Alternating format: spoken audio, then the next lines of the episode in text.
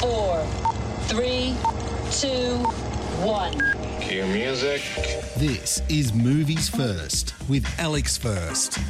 Angel of Mine is a slow moving suspense concerning intuition and obsession.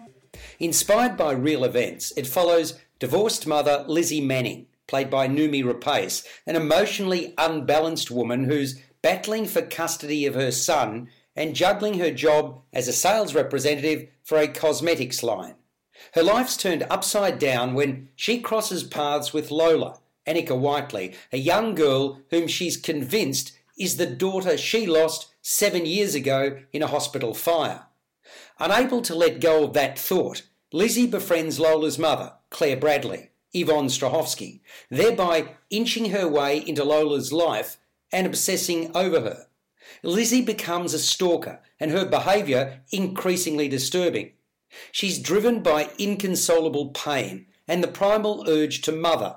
Inevitably, confrontation follows. You're listening to Movies First. For more, like us on Facebook and follow us on Twitter. Written by Luke Davies and David Regal, Angel of Mine is a reworking of a 2008 French movie called Mark of an Angel. Direction is from Kim Farrant. I wanted to like it a lot more than I did. I willed it to be better than it turned out to be. More's the pity.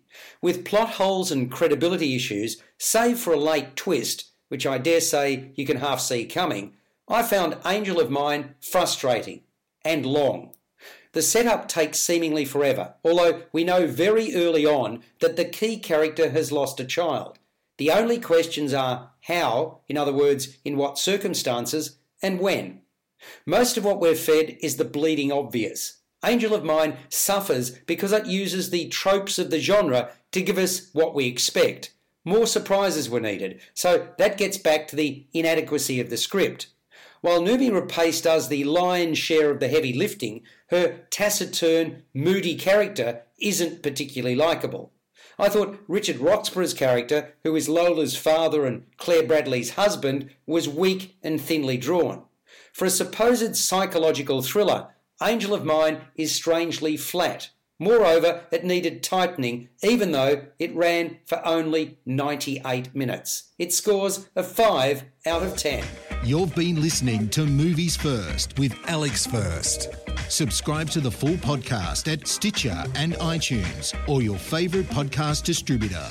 This has been another quality podcast production from Bytes.com.